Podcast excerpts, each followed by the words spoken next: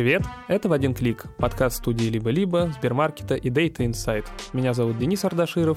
Я изучаю поведение потребителей и пользователей для увеличения продаж на Сбермаркете. А я, Федор Вирин, помогаю продавцам продавать вещи в самых разных интернет-магазинах и платформах, публикую для них много цифр. Это подкаст про то, как продаются вещи И не вещи. в интернете. У нас сегодня с тобой опять необычный подкаст. Мы с тобой каждый Как раз пишем, как и все, да. Мы сегодня с тобой разговариваем про государство и интернет-торговлю. Разговариваем про то, как вот во всем том, что мы с тобой делаем, Мгм. участвуют всевозможные государственные органы, и как мы можем это использовать, и как мы можем с этим работать. Мне кажется, для многих, как и для меня, государство — это своего рода темный лес, и я не очень понимаю, как он реально влияет на многие бизнесы в стране, особенно на Яком, потому что кажется, что Яком — это что-то, вот, что бежит немного быстрее государства. Чтобы с этим разобраться, мы сегодня позвали в студию моего старинного друга, замечательного собеседника Алексея Федорова, который, кроме того, что владелец 220 вольт, это компания, которая продает электроинструменты. Кроме этого, он еще председатель совета по ритейлу торгово-промышленной палаты. Мне кажется, мы начнем с того, что мы будем разбираться, что это такое, это за совет. И что такое торгово-промышленная палата? Да-да-да. И его огромный опыт по работе с государством, не только в торгово-промышленной палате, но еще и до этого, это то, что нам нужно сегодня для того, чтобы разобраться с тем, как государство нам помогает или как оно нам мешает.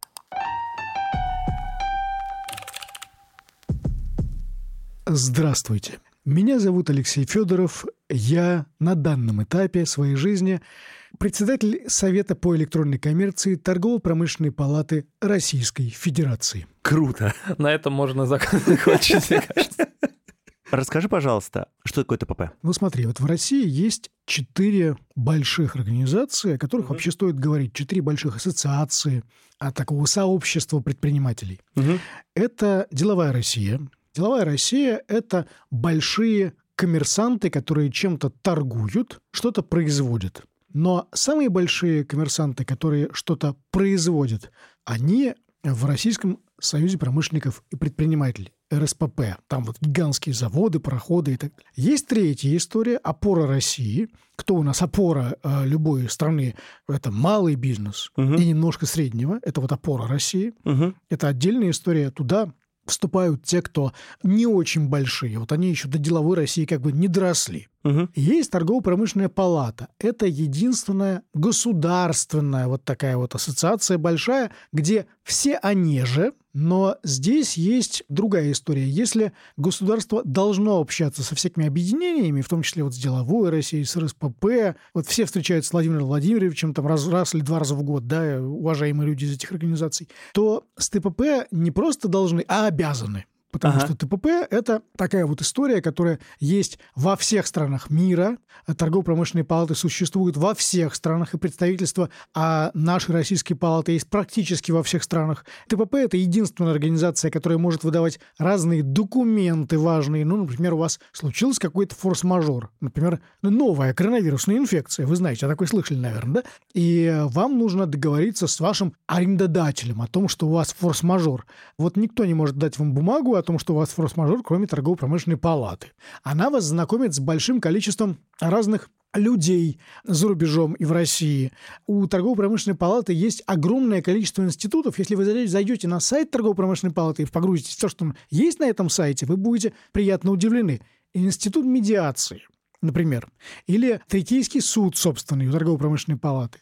И много-много-много всего еще очень интересного. Торгово-промышленная палата – это, по моему мнению, самая из всех площадок эффективная, быстро, из четырех больших, да? Эффективное для чего? Эффективная для- взаимодействия с властью. Ну, представь себе, что в момент начала новой коронавирусной инфекции в 2020 году была проблема, что все пункты выдачи ПВЗ интернет-магазинов закрывались. Кто помог? Сергей Николаевич Катырин, президент торгово-промышленной палаты, который подписал письмо, оно легло на стол Мишустину, и правительство тогда вмешалось в ситуацию и внесло пункты выдачи интернет-магазинов в те точки, которые могут работать. Понимаете, вот письма, подписанные Катырином, читают. Это очень важно. Вы сказали, что как раз ТТП — это та организация, с которой общается государство обязательно. А почему, если она не коммерческая, то почему с ней обязательно должны взаимодействовать? Ну, потому что есть такой институт торгово-промышленной палаты в разных странах. Странах. Это главный институт еще даже не с советских времен, а с царских времен, который обеспечивает взаимодействие бизнесов между собой в разных странах. Это организация, которая выцерковленная вот такая вот, да, всеми правительствами. И если какая-то организация, например, в Чехии – она входит в торгово-промышленную палату, то можно через торгово-промышленную палату получить об этой компании все необходимые верительные грамоты. Ты можешь обратиться в другой страны торгово-промышленную палату и понять, вот эта организация, она хорошая или плохая. Ага, Есть понял, страны, понял. где большая компания не может работать вне торгово-промышленной палаты, она просто обязана в ней состоять, потому что, опять же, верительные грамоты, экспорт, импорт, вот это все, вот это все проводится через посредство торгово-промышленной палаты. Угу, понял, то есть получается, что есть какой-то большой регулирующий орган для всего мира, да, который объединяет все торговые палаты а, воедино? Нет, единого органа нет. Просто все дружат но взаимодействие между собой. между собой есть, и оно так или иначе регламентировано. Регламентировано внутренними документами торгово-промышленных палат, а иногда и законодательством стран, что то или иное действие не может быть сделано без решения торгово-промышленной палаты. Или торгово-промышленная палата выступает арбитром в каких-то спорах. Ну, вот почему, например, в нашей торгово-промышленной палате России есть собственный третейский суд, что очень удобно, потому что коммерсанты, входящие в торгово торгово-промышленную палату, например, говорят, что да, нас устраивают решения Третейского суда, зачем нам идти в арбитраж и долго между собой выяснять отношения, мы очень быстро решим их в Третейском суде палаты. Там просто очень большое количество различных механизмов, которые помогают коммерсантам. Но самое главное из них – это быстрое, понятное, четкое взаимодействие с властью, когда власть, безусловно, прислушивается. Практически всегда, когда торгово-промышленная палата, а она это делает очень аккуратно, выверено, какой-то документ направляет в правительство, этот документ прочитывается, и по этому документу точно есть ответ, причем ответ не на «отвали», что называется, а ответ полноценный абсолютно. Какую роль Совет электронной коммерции играет в этом всем процессе? Ну вот мы объединяем, э, наверное, понятный всем пул игроков, но все большие компании на рынке в электронной коммерции входят так или иначе в Совет по электронной коммерции ТПП, и когда у коллег возникают любые вопросы по взаимодействию с властью, мы пытаемся помочь. Другое дело, что вот сейчас, знаете, такой сложный период, когда у всех больших, особенно маркетплейсов, у них возникают регулярно такие немножечко конфликтные ситуации между собой, естественно, потому что у всех уже свои интересы, и приходится лавировать между ними и пытаться вот в том числе на нашей площадке находить ответ на вопрос, как всем вместе взаимодействовать и как всем вместе нам найти выходы из текущих ситуаций. А ситуации бывают самые разные. Есть несколько буквально кейсов в последнее время, когда большие всем известные компании по совсем, с моей точки зрения, незначимым вопросам не могут найти консенсуса. И вот в этом смысле наша площадка очень помогает. Мы собираем всех джарщиков, генеральных директоров, иногда собственников бизнесов, и они у нас между собой договариваются. Мы пытаемся найти вот какую-то историю, где всем это будет выгодно и понятно. То есть жарщики — это те люди, которые непосредственно над компанией взаимодействуют с государством, лоббируют определенные ну, вопросы интереса. Да, конечно же, есть в России. Очень за последние годы вырос институт жарщиков, людей, которые взаимодействуют с властью. Они очень уважаемы. Это и бывшие чиновники, и, и не только, но большей частью это люди, которые работали когда-то во власти, работали в правительстве Москвы или в правительстве российском на разных должностях. И эти люди в больших компаниях сейчас вынуждены работать, потому что для больших компаний взаимодействие с государством стало, возможно, самым большим вызовом. Можно ли тебе будет водить продукты питания в одной машине с непродуктами питания? Вот можно ли тебе будет торговать ювелиркой или нет? Или всему в рынку? онлайне. В онлайне, безусловно. Да. Или алкоголь вот в, в интернете. Или моя любимая тема. Вот почему англичане могут торговать отмычками на своих DIY-сайтах, а россияне, российские интернет-магазины не могут отмычками торговать. А ведь, казалось бы, но ведь ножами торговать можно, да? Носить с собой нельзя, лезвие больше 7 сантиметров. А почему отмычками нельзя в России торговать? Ведь, казалось бы, а вот человек потерял ключи от дома. Вот стоит он на пороге и маленькая девочка, и ей хочется попасть домой, а дверь не открыть. И достает Дочь... она пачку отмычек. Нет, заказывает Вызывает она пачку. специально обученного человека.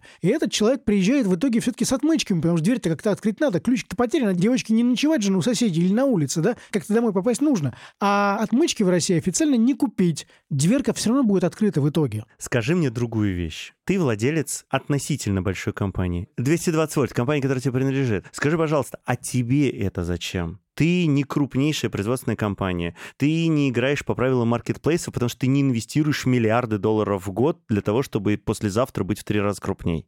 Тебе зачем это все? Федор, ты не поверишь, но жили бы мы с тобой в Америке, ты бы такой вопрос вообще не задавал. Потому что нормально для предпринимателя иметь некую социальную ответственность. Я абсолютно искренне считаю, что история социальной ответственности – это прямо хорошая тема, и это фан, это хобби, это не про заработок денег, конечно же, нет. Кто приходит в совет? Изначально я зову генеральных директоров или владельцев, совладельцев электронных компаний интернетчиков. Это могут быть и компании не только интернет-магазины или маркетплейсы, да, это и сервисные компании, конечно же, это и логисты. В итоге работают большей частью джарщики, так или иначе, именно они прибегают с проблемами, но изначально я общаюсь, конечно же, с гендиректорами и с собственниками. Угу. Это тоже очень удобная история с точки зрения площадки и для меня, и для них. Мы все можем поговорить, познакомиться и так далее. Зумы проводим все вместе, какие-то общие темы обсуждаем. Тусовочная история стала больше, возможно, чем бизнесовая. Ну, потому что, когда интернет-компаний в каком-нибудь там 2015 году далеком уже было не очень много, там было их три десятка, а, о которых стоило говорить, у них был один общий интерес – добиться такой, извините за чиновничий сленг, регуляторной гильотины, чтобы были вырезаны все странные, старые устаревшие очень сильно относительно новой тогда интернет-торговли правила, законодательные ограничения и так далее. Вот тот же самый запрет на ювелирные изделия в интернете. Ну, это бред собачий. А он был принят в 93 или 94 году. Ельцин еще подписал его. Или вот поездки одновременно еды и не еды в одной машине, которые были запрещены. Надо было это решать. Огромное количество историй про фискализацию мы решали тогда.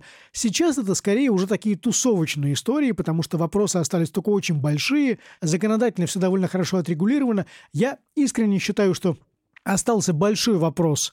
Все-таки в законе о торговле, а это священная корова для многих ритейлеров, все боятся к ней поступаться, нужно туда вписать те вещи, которые разбросаны про интернет-торговлю по разному законодательству. Законе о защите прав потребителя, вот, собственно, законе о торговле. Большое количество актов сейчас есть, где по кусочкам интернет-торговля так рассажено, расписано, а нужно это сделать в одном каком-то документе. Закон по торговле к этому больше всего подходит. Но, боюсь, к нему не приступит, потому что большой ритейл, большие сети боятся этот закон трогать, потому что как только к нему подойдешь, набегут разные люди, которые будут пытаться в него запихнуть много всего. Но рынок так быстро меняется, ну, представьте себе, вот почтоматы, их почти нигде нет в законодательстве, а есть же еще продуктоматы – как их регулировать, какая должна быть температурные режимы. А есть еще жутко сложная история с доставкой лекарств.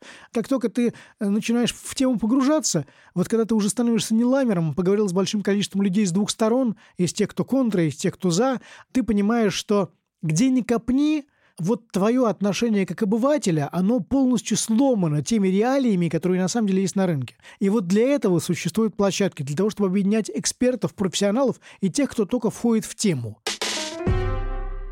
Смотри, ты сказал такую интересную вещь, Алексей. Ты сказал, что какая температурный режим должен быть в продуктоматах. Вопрос, а зачем регулировать? Ну, на мой обывательский взгляд, есть продуктомат, в нем хранятся продукты, и если эти продукты начнут портиться, то потребители просто уйдут от этой компании, подадут в нее там какое-то количество исков или просто претензий, и компания просто закроется, если она не будет соблюдать тот температурный режим, который нужно соблюдать. Зачем регулировать эту историю? Когда у вас с той стороны находится очень ответственные прекрасная компания, какой-нибудь перекресток впрок, не знаю, или там, или утконос, большая, понятно, то, наверное, да, вы правы, есть история с э, репутацией и так далее. Но государство же нам с вами и нужно для того, чтобы ни у кого, ни у какого гениального суперменеджера эффективного с той страны не пришла в голову суперэффективная идея. А если температуру повысить всего на 2 градуса, то электричество продуктомат будет жрать меньше, а продукты останутся практически такие же. Ну, уберем оливочку из э,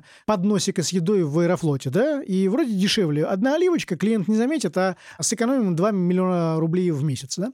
Так вот, чтобы таких эффективных решений было сделано не так много, чтобы эти эффективные решения не ударили по нашему с вами здоровью, потому что, конечно, вы откажетесь от э, компании, где вы выпили сок, а он, оказалось, хранился при высокой температуре, и у вас теперь, простите, большие проблемы с э, что разными деталями. Что-то угу. не так, да, с животом угу. что-то не так. А потом вы оказались в больничке с этим что-то не так, потому что там бактерии размножились очень сильно. Так вот, чтобы таких неэффективных историй от эффективных менеджеров не было, когда дело касается вашего здоровья, вы же к государству побежите. Должна быть регуляторика от государства, которая задает всем рынку можно лучше, но хуже нельзя. Вот должно быть 4 градуса, а хуже, то есть 6, нельзя, потому что испортится. А 4 можно. И ниже можно. Можете замораживать продукты, если клиенту не понравятся ваши замороженные апельсины, ну, он от вас откажется. А может, клиенты, наоборот, будут в восторге от апельсинов замороженных. Это ваше решение. В противном случае какие-то коммерческие решения, давайте заработаем лишние 5, 7, 10 миллионов рублей в месяц, могут закончиться тем, что 5, 7, 10 тысяч человек будут отравлены. Окей, принято. А вот кто должен решать, где должно быть государственное регулирование, а где не должно быть государственное регулирование в этом месте? Ой, это очень сложный вопрос, Федор. Прямо он очень в точку. В идеальном мире такой конь в вакууме должно решать некое абстрактное экспертное сообщество. Но мы же с вами знаем, что вот смотрим мы с вами РБК, и там показывают какого-нибудь человека, у которого идет снизу титр «эксперт». И мы по какой-нибудь теме, вот моей по электронной коммерции, я понимаю, что этого человека вижу первый раз в жизни – а если я в электронной коммерции кого-то вижу первый раз в жизни, но с большой вероятностью он не очень эксперт. Теоретически это должно выглядеть так, что действительно вместе с коллегами из власти, с руководителем департамента профильного, у нас в данном случае это департамент в Минпромторге, внутренней торговли, да, и Минэк, естественно, садятся коллеги из ритейла и вместе с ним решают, как это должно выглядеть, что это должно быть.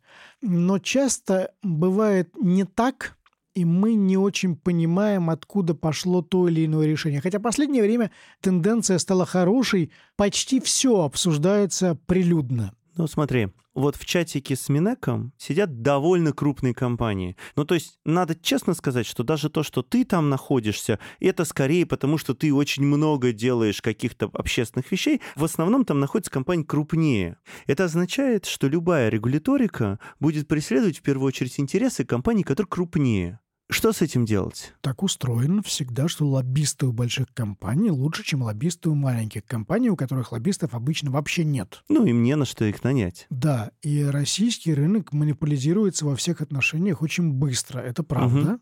И истории о малом и среднем бизнесе, о них стоит вообще забыть. Но о малом еще туда-сюда, а средний бизнес, он попал, это правда, в между молотом и наковальней. Он, с одной стороны, не малый, поэтому государство ему совсем не помогает, и он не крупный, поэтому он не может решать Не может свои помочь вопросы. себе сам. Да, не может помочь себе сам, и среднего бизнеса в России не останется. А ничего не делать. Вопрос нерешаемый, угу. на самом деле. Но он нерешаемый во всех странах, это надо понимать. Когда ты вышел в среднюю лигу, ты должен э, осознавать, что ты играть начинаешь совершенно по другим правилам. И что если ты, вот на примере футбольной команды, выиграл у себя во дворе, а потом выиграл на районе, потом выиграл на городе, а потом попал в федеральную игру, и ты команда футбольная, которая играет на федеральном уровне, то там начинаются другие правила. Там есть купленные судьи, там есть э, более широкие у тебя и более узкие у противника ворота. Там у него не 11 игроков на поле, а 22. Ну, почему-то так устроено. И у него большие возможности. Да, это так. Угу. И так во всех странах. Ну вот, например, недавно одна из больших компаний так случилось, что могла попасть на предустановку приложений во все смартфоны. И даже почти это, попала. Это так называемые суперапы, да? Угу. И на базе ТПП как раз мы собрали всех, кто был за и против.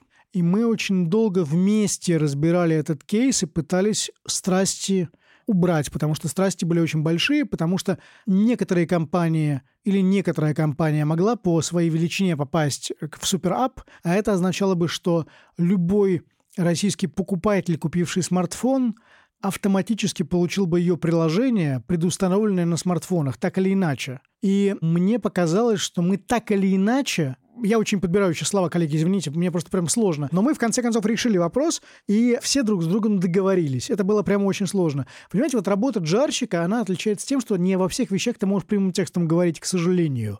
Очень многие вещи, их нельзя обсуждать, вот что вы сделали. Очень часто, от чего вы не сделали вы добились, что что-то было не принято, или что коллеги на вашей площадке друг с другом договорились, и изменения в законодательстве не последовало. Это тоже часто очень важно. А возможен сценарий, что, ну вот, к примеру, лоббист какой-то такой компании пойдет напрямую из государства в обход ТПП и попробует о чем-то договориться, или государство моментально Так это отдает... постоянно и происходит. Джарщики больших компаний, конечно же, имеют выходы очень часто лучше, чем у меня, на разных уважаемых влиятельных чиновников? Конечно же, да. И в этом огромный плюс, потому что они нам сильно помогают. А наша задача как раз после того, как они сходили, и что-то там чиновники начали делать, после этого собрать всех остальных коллег, посмотреть на это решение и вместе еще раз проговорить, а нужно ли это всем нам. Потому что, возможно, мы найдем какие-то аргументы, что этой уважаемой очень большой компании тоже в итоге будет не так хорошо, как им казалось, им будет. Слушай, ты знаешь, я обратил внимание, Алексей, на то, что э, ты говоришь джарщик, а Денис говорит лоббист. Объясни мне, дураку, разницу. В чем разница между джарщиком и лоббистом? А, разница действительно очень невелика. Это, собственно, мы называем одну и ту же вещь, а, одних и тех же людей, но лоббисты это все-таки более... С моей точки зрения, я мою версию рассказываю, лоббисты это люди, которые официально прописаны в законе о лоббизме. В России закона о лоббизме нет, как в Соединенных, Штатах. Вот там есть официальные люди, которые могут общаться с чиновниками по-разному с ними общаться, и ничего им за это не будет, потому что они официально лоббисты. Их не могут, ну, условно говоря, посадить за то, что они какое-то решение проталкивали разными способами. А в России закона о лоббизме нет, поэтому у нас government relationship, у нас просто люди, которые мостики между бизнесом и властью, они ничего не лоббируют, они просто приходят и советуют. Они о чем-то пытаются договориться. Они узнают, как что власть о том или ином думают. Они выступают экспертами, которых власть приглашает. Ну, формально вот так вот. Никакого лоббизма у нас нет. А есть еще какие-то организации, кроме ТПП, которые непосредственно занимаются таким же родом деятельности? Настолько близко к власти находится только торгово-промышленная палата, конечно же, потому что она формально находится близко к власти по своему статусу. Но все остальные ассоциации тоже решают огромное количество вопросов. Дальше все зависит от того, во-первых, какие организации входят в те или иные ассоциации, насколько они значимы, а во-вторых, насколько человек, который возглавляет эту ассоциацию, сам умеет с властью разговаривать, будут его приглашать или нет, умеет он договариваться или нет, потому что эта власть решает, кого приглашать на совещание. Власть формально чиновники формально обязаны все законопроекты обсуждать с общественностью. Поэтому, так или иначе, есть большое количество совещаний, на которых ассоциации приглашают. Но кого-то не приглашают, потому что он не приглянулся, потому что он договариваться не умеет, потому что он слишком горлопан и много кричит и так далее. Вот представим себе, что внесли какой-нибудь идиотский закон. Ну, бывает такое. Да? Более того, его умудрились принять. Например, простейшая история, вот прямо сейчас примут закон, допустим, о том, что все курьеры должны быть официально устроены на работу на полный рабочий день. Это парализует работу половины электронной торговли прямо сейчас. Есть ли у какой-либо ассоциации условно право вето, право прийти и сказать, не, ребят, так не будет работать, прямо сейчас остановитесь и вот этого не делайте. И так, чтобы это было не совет, а прям требование. Очень хороший пример ты привел сейчас. Если, например, Федеральная налоговая служба внутри себя решила, что эксперимент с самозанятыми нужно закрывать, заканчивать, что он окажется по каким-нибудь причинам неудачным, то что бы дальше ни говорили уважаемые коммерсанты, на любом уровне. Их вежливо выслушают, но будет принято решение, лесом. что государству нужно пополнять бюджет, поэтому, например, государство решит, все, кто получал каким-нибудь образом деньги, все владельцы квартир или все фрилансеры, они нам известны. Теперь мы их знаем. Понятно, сколько они получали денег в месяц, в год.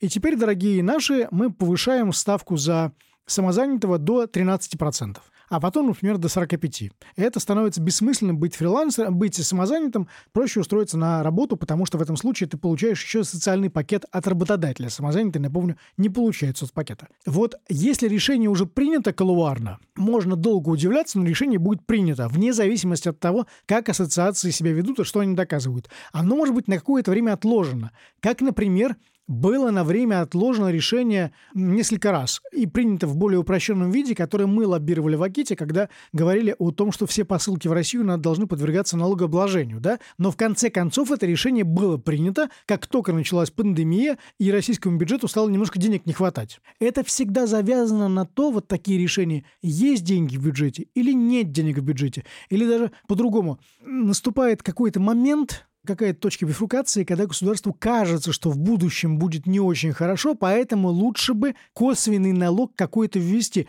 А мы с вами понимаем, что еще со времен Екатерины II государство пытается никогда не обкладывать мужика прямыми налогами. Поэтому мы, кстати, в России никто не понимает, сколько он платит налогов зарплаты, поэтому мы все не понимаем, что НДС — это налог с нас, с вами, а не с э, потребителей, а не с коммерсантов. И вот э, такие налоги косвенные, они постоянно возникают дополнительные, и государство очень здорово умеет с ними работать, к его чести. С этим поделать ничего нельзя. То есть ты мне сказал, что на самом деле права вето нет. Права вето нет. И если дело касается денег, то даже подходить бессмысленно. В некоторых случаях можно немножко отложить это решение на полгода-год. Да. Но ты мне не ответил, есть ли условно право вето или право требования изменения решения для тех случаев, которые не касаются денег. Нет, конечно. Работа Джара заключается большей частью не в том, чтобы общаться даже с государством. Государство абстрактное такое вот государство, оно готово принять то, что требует отрасль, только оно хочет одного, чтобы вся отрасль одновременно этого потребовала. А отрасль — это тоже огромное количество всяких разных векторов, которые очень разнонаправленные. И они меняются со временем у разных компаний. И задача джарщика или лоббиста, как говорит Денис, большая часть его времени уходит на то, чтобы договориться между как раз игроками. Между производителем фармы и продавцом фармы, между логистами, которые эту фарму возят, и теми складами, где эта фарма хранится, между аптеками физическими, которые имеют лицензию и кровью за эту лицензию заплатили и очень боятся, что они окажутся у любого игрока на рынке, и большими маркетплейсами, для которых открыть собственные аптеки, например, 10 аптек вообще ничего не стоит. Вот завтра взмахнул любой из маркетплейсов рукой, и у них есть аптечная лицензия, но для них это очень просто. Это что такое 10 аптек на фоне 12 тысяч пунктов вывоза, которые каждый из них обладает. Да? Вот такие вещи должны быть согласованы тем самым джарщиком, который между всеми игроками ходит, пытается с ними договориться, выяснить все подводные камни, у себя в голове все это уложить, а потом написать серьезный документ, в котором все эти детали будут учтены, со всеми этот документ согласовать, и только после согласования отнести его на стол чиновникам и сказать, вот, коллеги, мы договорились, давайте вносить изменения в законодательстве, а главный аргумент какой? И после этого собираемость налогов станет выше. Государство получит еще больше денег. Это главный аргумент, который действует на любого чиновника. А были ситуации, когда не договорились? Ну вот, по сути, нужно же прийти к какому-то консенсусу и дальше пойти у государства это все уже закрепить. Да больше вопросов, по которым не договорились. Вот мой все-таки любимый, любимый мой пример – это франшиза. В Российской Федерации франшиза по факту есть, а ее де юра нет. Есть договор коммерческой концессии, который прописан в Гражданском кодексе, но который вообще не отражает одной сотой части того, что происходит на самом деле на франчайзинговом рынке.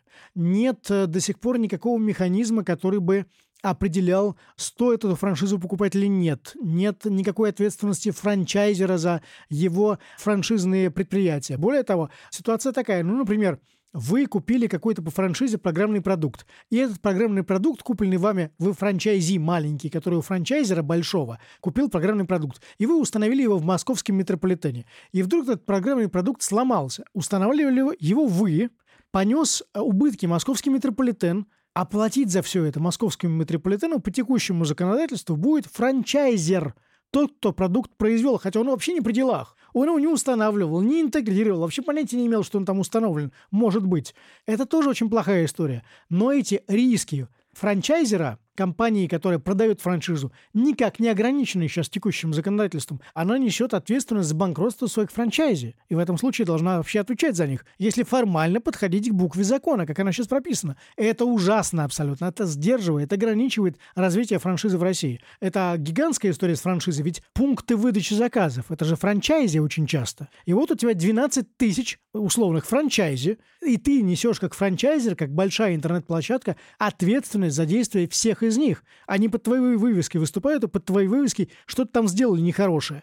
Но вот как с этим поступать? Нужно менять закон. За 20 с чем-то лет моей работы с интернет-проектами я довольно много сталкивался с государствами и в рекламном мире, и в электронной коммерции, и даже с социальными сетями. Я вижу, и за все это время видел очень много телодвижений, которые делались просто ради изображения бурной деятельности.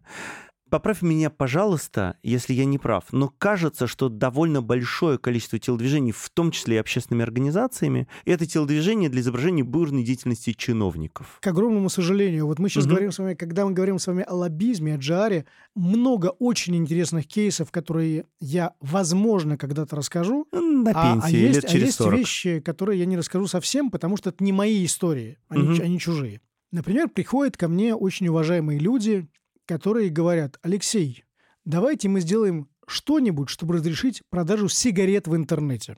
Коллеги, говорю я. Бессмысленная вы, вы задача. Же, вы же понимаете, что сигареты в интернете – это настолько красная тряпка, и сигареты вообще настолько в России красная тряпка, что с этим ну вот странно, что вы пришли ко мне. Нужно было начать с Минздрава или с правительства, но вы же очень уважаемые люди. И угу. они говорят э, человеческим голосом, вы знаете, Алексей, мы уже у всех были, но вдруг вы бы как-то помогли.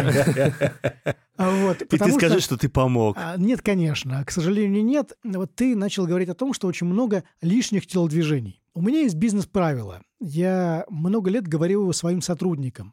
Из десяти встреч выстреливает одна. Дело в том, что если ты не произвел остальные девять, этой десятой может не случиться. Ты не знаешь, какая из десяти. Ты не знаешь, какая из десяти встреч выстрелит. Поэтому угу. и эти замечательные люди с сигаретами, они ходили по всему рынку, а вдруг все-таки сработает, у них задача есть, они джарщики. Если ты не будешь ходить и как-то баламутить воду, ничего не случится. У обывателя возникает ощущение, что зачем же вот три года ходили и ничего не решили, а по другой теме три года ходили и решили. А по третьей теме три года ходили и решили совершенно не то, с чего начинали. Окей, okay. ты четыре года был президентом Акита, потом года два, если я не ошибаюсь, был председателем в Деловой России в комитете по ритейлу, и вот сейчас третий год ты в ТПП. Я правильно помню? Ну, примерно. Там что-то пересекалось, ну, примерно. Плюс-минус. Да. То есть ты занимаешься вот этой вот джар-деятельностью уже сколько лет? Семь. Алексей, а скажи, пожалуйста, вот насколько быстро меняется повестка, насколько много раз она за это время поменялась. Повестка еще меняется или все одно и то же тянется 7 лет? Я тебе скажу честно, повестка поменялась колоссально. Вот в чем разница. Если 7 лет назад интернет-торговля, сейчас странно себе это представить, была чем-то экзотическим, а на что не обращали внимания, а что не замечали, то сейчас это стало настолько мейнстримом, настолько обычным делом, и столько было решено за это время, что сейчас по большому-то счету вопросы остались довольно мелкотравчатые.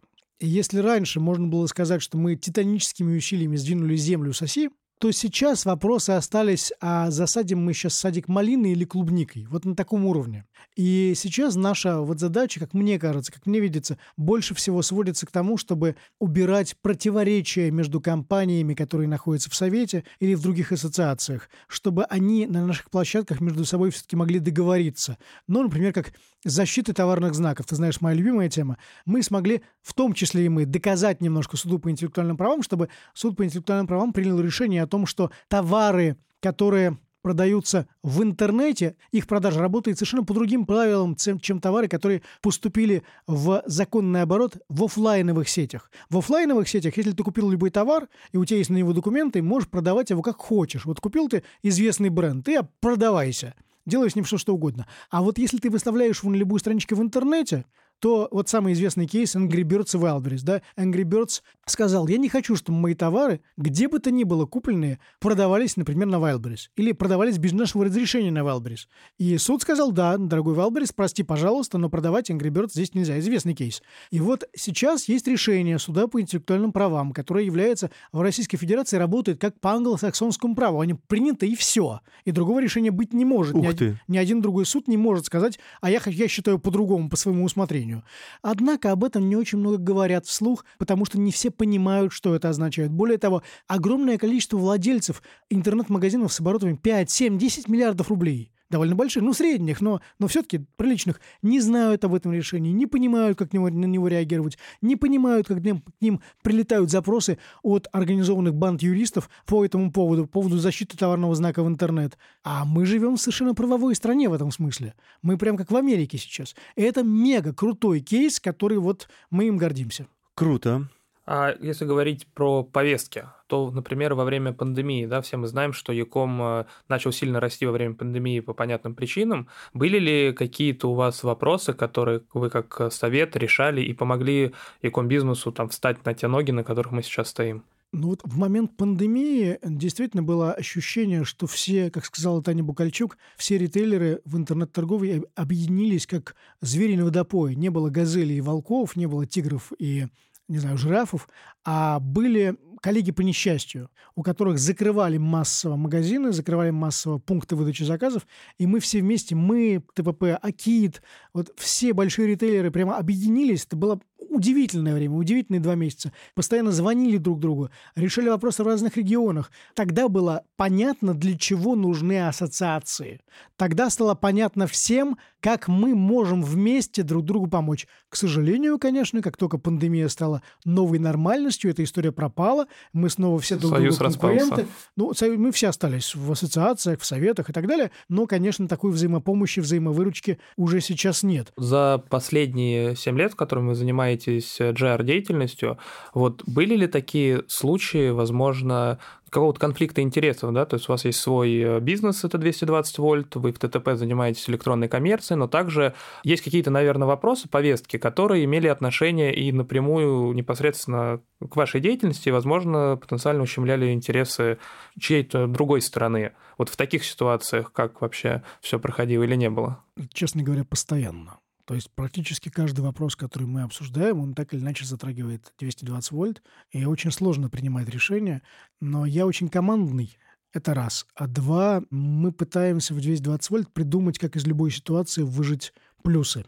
Ну, например, там, я сейчас вот первое, что приходит в голову, история с онлайн-фискализацией. Пробивать чеки при клиенте. Это сложно, это неудобно. Всем было тогда, сейчас это норма. Да, это сложно, это неудобно. Но мы должны это делать. А отправлять чеки в онлайне клиенту. Это сложно, неудобно. Мы должны были сделать какие-то интеграции. Да, нам было тоже сложно, как и всему рынку, но мы это сделали, потому что мы за обеление рынка и так далее, и так далее. Есть истории, которые тебя как коммерсанта конкретного затрагивают, но ты понимаешь, что в целом станет потом хорошо. У нас есть несколько коротких вопросов э, в завершение, которые не подразумевают короткого ответа, если ты захочешь его дать развернутый, но сами по себе они сформулируются довольно коротко.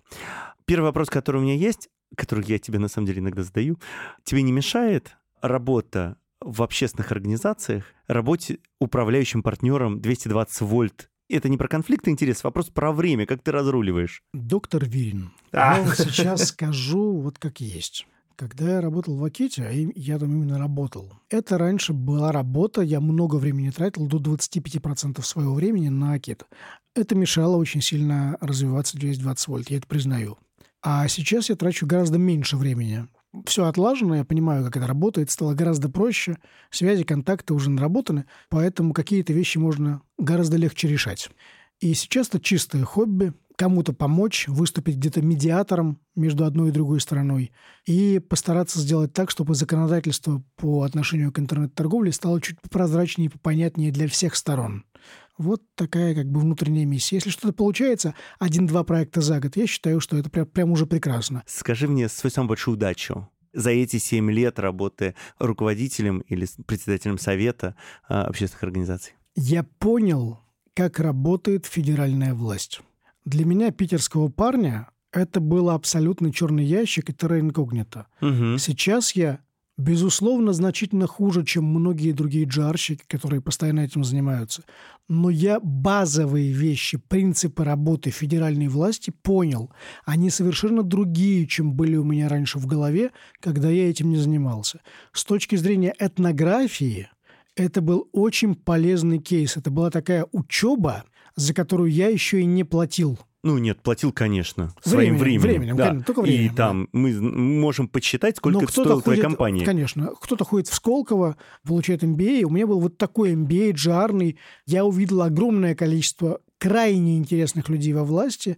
Я теперь не отношусь к этому как обыватель, как мне кажется. С огромным уважением смотрю на многих чиновников и вообще на работу министерств, ведомств, где свет зажигается в 8 утра и гаснет только в час ночи. Парный вопрос. Расскажи про самый большой провал. Но мой самый большой провал в- как раз он, он, он всем известен. Он в том, что я не смог убедить моих уважаемых коллег по Акиту в свое время, что не надо лоббировать НДС за посылки. Я искренне пытался.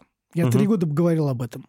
А нужно было с самого начала идти с пошлиной. И в конце Мгм. концов государству пошлина оказалась гораздо понятнее. И мы потра... Я очень командный. И мы потратили три года на то, чтобы доказывать государству историю, в которую я сам вообще не верил, а считал, что надо решать по-другому, как и было в итоге решено.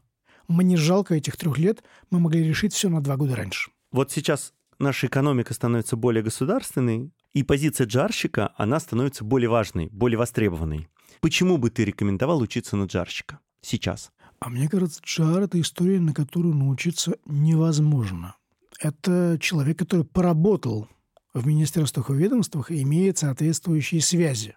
Угу. Мне-то просто повезло. Например, я сразу попал под симпатичный и добрый патронаж к нашему общему другу Герману Сергеевичу Клименко, Угу. которому я безумно благодарен, который меня огромному количеству вещей научил.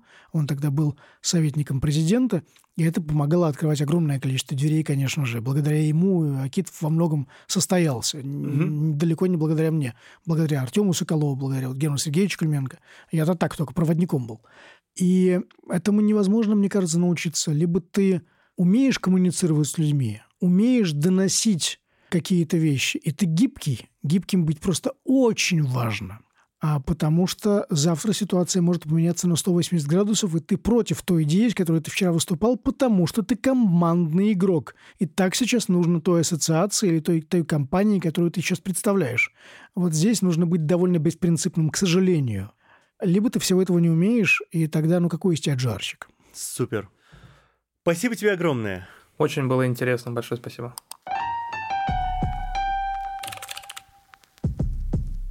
Денис, ты разобрался с тем, что такое торгово-промышленная палата? Да, насколько это возможно, потому что каждый раз, слыша эту аббревиатуру, у меня происходит такая небольшая подгрузка внутри мозга, я такой, а, вот оно что это значит.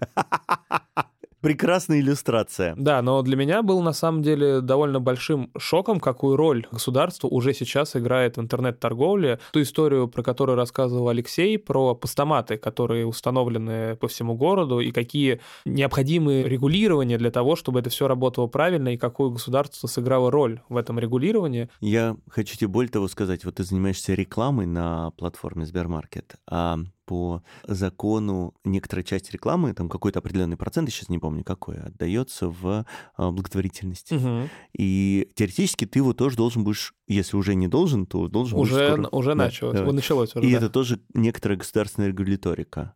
Как-то еще она тебя касается, вот это все. То, что именно напрямую меня касается, это какие категории разрешают продавать через э, интернет, да, то есть, например, мы там в Сбермаркете, можно сказать, с точки зрения, э, понятно, роста, очень ждем новых категорий. Ну, к примеру, алкоголь, потому что все мы знаем, что алкоголь э, довольно хорошо продается в нашей стране, вот, и если разрешат его доставлять, естественно, сервис будет расти, будет больше возможностей для того, чтобы экономить ресурсы пользователям. Слушай, ты знаешь, я слышал Алексея далеко не первый раз, но мы все-таки хорошо знакомы, как я сказал в самом начале.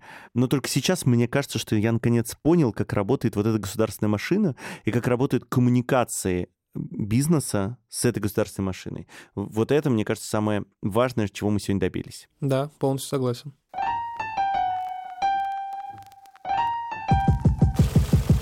Это подкаст Сбермаркета, Data Insight и студии «Либо-либо». Мы есть на всех платформах. Подписывайтесь, ставьте лайки и пишите отзывы. Это помогает слушателям узнавать о нас. Над этим подкастом работали редакторка Лиза Каменская, Продюсерки Юлия Яковлева и Маша Агличева. звукорежиссерка Нина Мамотина, Джингл нам написала Кира Вайнштейн. а обложку создала студия Non-Objective Works.